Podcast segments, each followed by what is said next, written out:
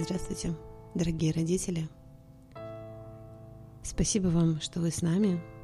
Спасибо за то, что приходите и предлагаете какие-то новые темы, идеи, обращаетесь с вопросами. Мы всем рады очень помочь. Помогаем всем, чем можем.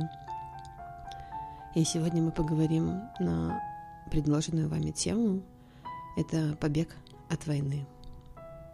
И с нами будет сейчас психолог Наталья Стародуб – мама шести детей, которая бежала. Наташа, привет. Привет, Юля, привет. Здравствуйте всем. Наташа, расскажи, как это было?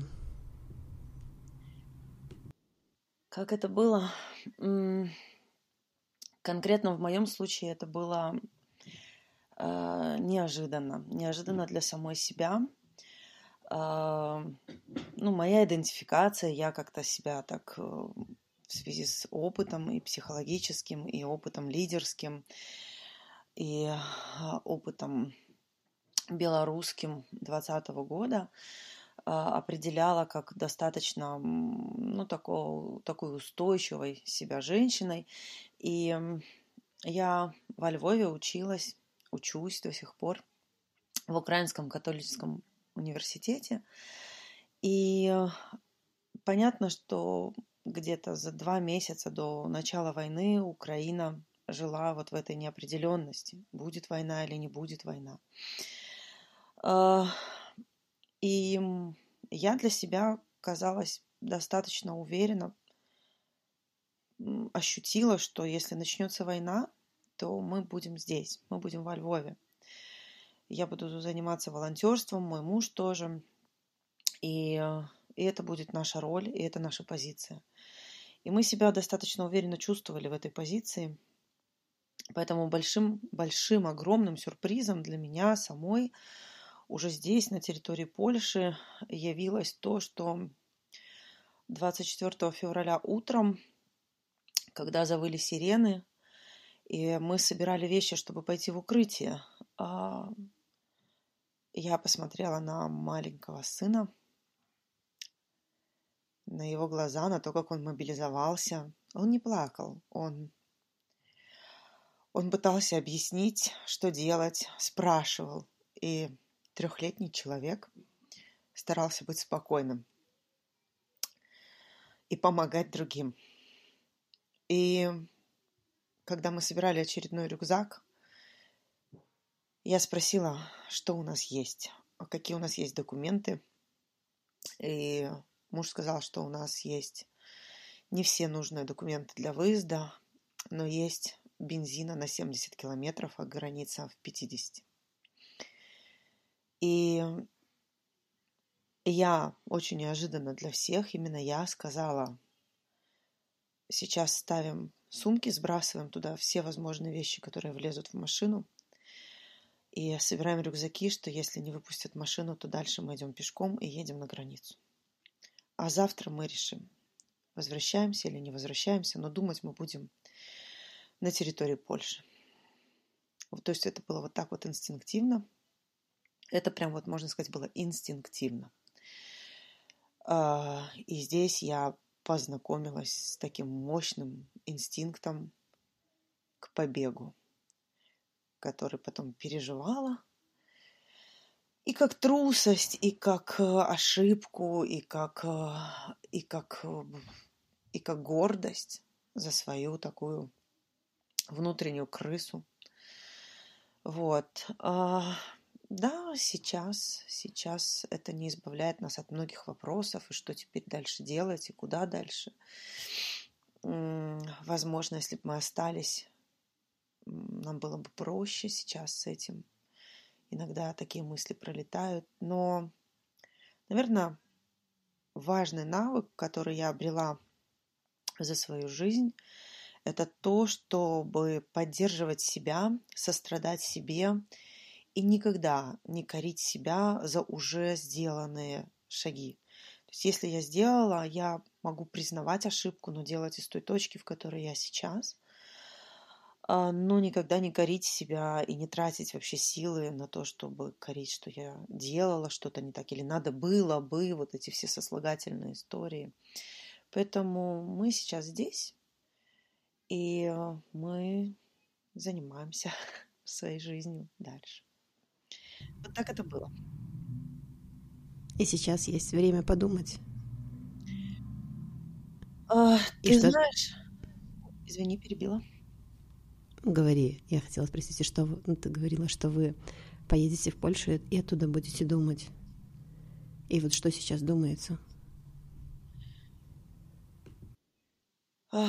Сейчас плохо думается, но я использую, я использую этот ресурс, ресурс безопасности прежде всего, ресурс, который предоставили нам наши друзья и польская сельская комьюнити, в котором мы оказались, такой ресурс мира, благополучия, очень благостной деревенской жизни для того, чтобы заземлиться на свои ценности. На ценности жить жизнь и понимать, что жизнь — это везде, что прямо сейчас происходит и протекает моя жизнь и жизнь других людей — и вот опираясь на эту ценность, что не сейчас вот какой-то кошмар, и мне надо найти место, где начнется жизнь, а прямо сейчас, прямо сейчас я живу свою жизнь.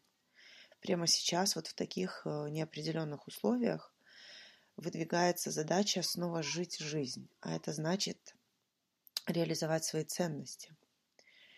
И моя ценность – это прожить жизнь, а не накопить каких-то фактов – имущество и так далее. Моя жизнь событийствовать, а не делать какие-то вещи, правильные они или неправильные. Вот. И знаешь, да, вот из этого такого состояния открываются такие окошки краткосрочные, потому что потом опять накатывает. А, ну, больше ясности, что ли да, и, и в этой ясности, знаешь, для меня ясно только то, что какой бы шаг следующий я ни сделала, я не должна требовать от себя правильности. Я должна поддерживать себя в том, что мы совершим. Вот. Вот так. Спасибо тебе большое за твою искренность и за то, что ты можешь про это говорить и смотреть на это. Мне прям хочется сказать, что мы стоим рядом с тобой и смотрим на тебя хорошо. Спасибо большое. И спасибо тебе, да. Знаешь, огромный ресурс, который у меня есть сейчас, это люди, которые способны рядом вместе быть бессильными. Вот просто рядом друг на друга смотреть, каждый в своем бессилии, вот. А, это спасает меня, закрывает как зонтик меня от того, чтобы быстро а, знаешь, ухватиться за любую удочку, которая там предлагается. Или наоборот, искать что-то, пробиваться туда, где не предлагается, биться туда лбом. Вот ощущать вот эту человечность, ценность жизни и то, что война – это тоже форма жизни. Вот. Это не смерть, это форма жизни. Вот. А. Ты знаешь, я думаю, что твоя история поможет просто очень многим людям. Не, бо- не бояться, бояться. И это нормально. И не корить себя, и не осуждать. Э, дай бог, ты знаешь, я почему-то не льщу себе, что она поможет очень многим. Скорее, она поможет людям с похожими ценностями. Людям, которые понимают, что если они сейчас чувствуют себя виноватыми, слабыми, растерянными, никчемными, не могущими принять решения, они будут чувствовать, что мы нормальные люди, потому что в таких обстоятельствах нормальные люди теряются. И это нормально. Ну и вот моя история скорее таким людям помогает, но я уже встретилась с большим количеством людей, кто... А, ну, я просто закрываюсь от них, Они требуют от меня поддержки и примера в деятельности, в решимости, в какой-то правильности, в плане. А, такого примера у меня нет. Я человек, и для меня очень ценно понимать, что в этом есть человечность, что чтобы быть человечным, нужно выдерживать вот эту растерянность, вот, эту, вот это непонимание, неспособность объяснить. А, и ну, вот так, да, да. Наташа, где ты нашла силы? Что тебе вообще помогало на этом пути до польской границы и дальше? Ну, говорю, до польской границы помогал инстинкт. А, Наверное, слушай, ну, может, это такая сейчас какая-то э, кокетство, но, но я, в общем, сейчас я не претендую на истину, но инстинкты надо прокачивать, и то, что вот там я какой-то такой себе среднестатистический городской невротик, у которого сработал инстинкт, ну, скорее нет. Я тот человек, который в жизни заботится о своих инстинктах, и в мирное время постоянно возвращалась, ну, практиковала то, чтобы спрашивать себя, что я чувствую сейчас, что мне нужно, заботилась о своем теле, о своем внутреннем мире, старалась себя не обманывать, смотрела на вещи, которые присущие мне, но мне не нравятся.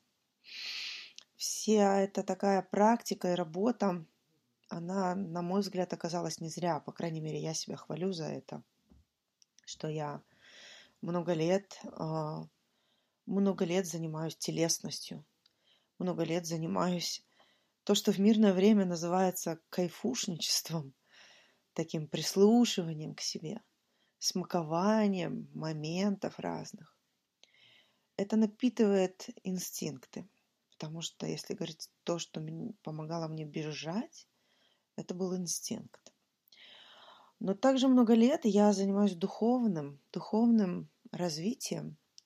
Мне трудно вне религии этим заниматься, но я стараюсь. Потому что с детства у меня есть это вертикальное измерение, есть то, что верующие люди называют Бог, то, что всегда выше меня, то, что не есть лучшая версия меня, то, что недостижимо для меня, но, но мне надо туда любой ценой, даже ценой жизни. И вот эти практики, они скорее помогают мне уже здесь, потому что когда ты оказываешься в безопасности, Первое – это ты не чувствуешь безопасность, а первое – это ты чувствуешь разморозку того шока, который ты пережил, и, то, что ты чувствовал в опасности, просто не имел права и не имел возможности там переживать. Вот. И вот здесь как раз-таки сила смотреть на небо и молиться, и доверять прямо честно доверять себя и свою жизнь в руки, в руки Господа. Да.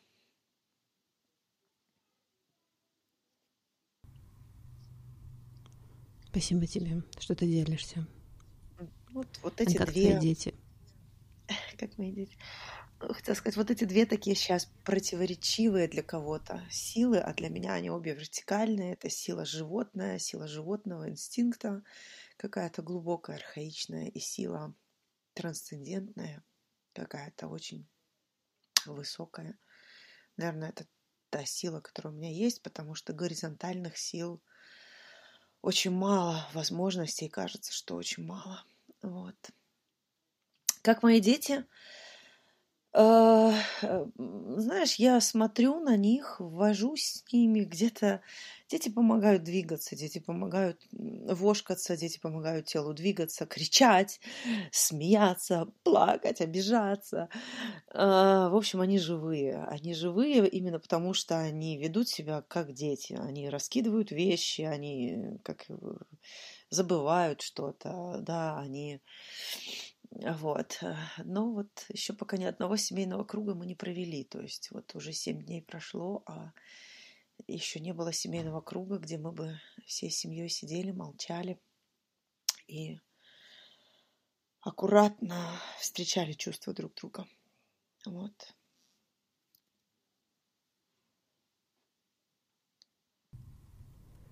А как вы без денег справились? Я видела твой пост в Фейсбуке. Как вообще? Я просто знаю, что сейчас много людей без денег остаются.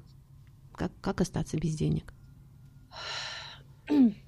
Ну, все-таки я в этом вопросе такой не совсем, наверное, не совсем, наверное, рядовой человек, потому что, да, у нас не было накоплений, и а, украинские банки заблокировали карты белорусских и русских пользователей, но сейчас а, разблокировали, потому что у нас есть резидентство Украины. Вот для резидентов у нас есть постоянный вид на жительство. Разблокировали эти счета, поэтому сейчас не так страшно. Но вот а первые дни я попросила помощи. Это трудно, это трудно вот выйти и сказать, я без денег, да. И работать как психолог, честно, я первые пару дней не могла, да, то есть это, это также нечестно продавать свои услуги психолога, вот, э, в этот момент. Вот, и, э, и я попросила, и люди откликнулись, и к нам пришла помощь, вот, и, э, и знаешь, какой-то мой внутренний критик боялся, что сейчас на меня схлынут какие-то большие деньги, и мне придется их раздавать. Нет, больших денег не пришло, ну вот каких-то таких, а пришли как раз деньги, в которых я как раз почувствовала, что, например, а, там на неделю даже я смогу э, снять жилье и кормить и прокормить семью, да, вот и, и это прям прекрасно и огромная благодарность и ну и я приняла ровно, потому что я постоянно тоже, тоже вот эти прошлые практики, когда ни о чем ты занимаешься благотворительностью. Э, постоянно для меня это была всегда практика, сколько бы денег у нас ни было, вот там хотя бы 3% нужно отдать на благотворительность, а если ты уже выходишь в какой-то уровень достатка, то и, и, и того больше. Вот, а, даже если мне нужно на что-то крупное, люди помогают, то на что-то мелкое могу и я помогать, да. Поэтому я брала сейчас. То есть для меня практика, что это нормально, что это нормально. Мне не было стыдно, мне не было вины, что я кого-то разорила там, да. Ну, вот так. Да, сейчас такое время. Все друг другу помогают. И это тоже хорошо. А как восприняли на польской стороне? Как тебе в этой деревне? А, ну, видишь, э, я опять же благодарна Богу, э, благодарна друзьям нашим. А, много кто из белорусов предложил нам поехать к ним. А, но мы выбрали место поближе к границе, и, ну и потому что там деревня. Я понимала, что много детей, они хотя бы могут выйти во двор. Вот, и и спасибо нашим друзьям, спасибо за их щедрость, спасибо за какую-то близость, как мы сблизились, и то, что мы до сих пор здесь, в этой деревне. Здесь совершенно какие-то магические люди живут в этой деревне. Наверное, когда-то это была моя мечта, вот так вот жить, жить, доить корову, иметь кучу собак, заваривать кофе, развешивать травы под потолком, такой простой какой-то очень жизнью, но этой жизнью живут очень интеллигентные люди. Люди с, с несколькими высшими образованиями, э, рассуждающие про все, и при этом вот ведущие такой образ жизни. Когда-то это была моей мечтой, и я говорю, Сергей Владимирович, смотри, мы сейчас здесь. Вот. Ну, это такой подарок, да, подарок на это время, пока мы решим, куда дальше. Мечта сбывается? Хотя бы на время, да, мечты сбываются. И это те события, которые невозможно выбросить. Уже, уже нельзя так сказать, что я так не жила. Я уже жила так. Угу. Да. И как тебе? Хочется продолжить? А, ты знаешь, я сейчас не, э, наверное, не в той ситуации, в которой я могу планировать будущее, поэтому вот такие мысли я скорее воспринимаю и отношу знаешь, как бы по-детски обнимаю эту свою девочку, которой вот хочется, знаешь, она стоит у витрины и говорит, я хочу такую куклу. Ну, это ж нормально хотеть такую куклу, но я не позволяю себе включить взрослую часть и начать планировать, как мне купить такую куклу, да. То есть как мне сделать так, чтобы вот я сейчас, прямо сейчас вот так здесь зажила. А, я понимаю, что это невозможно, и, а, и я двигаюсь дальше.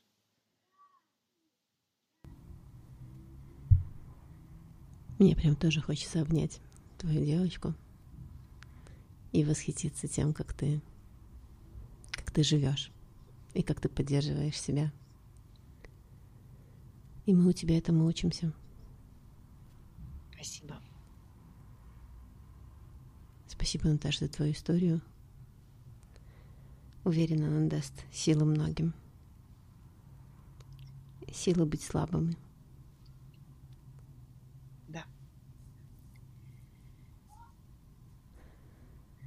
Ну что, будем прощаться?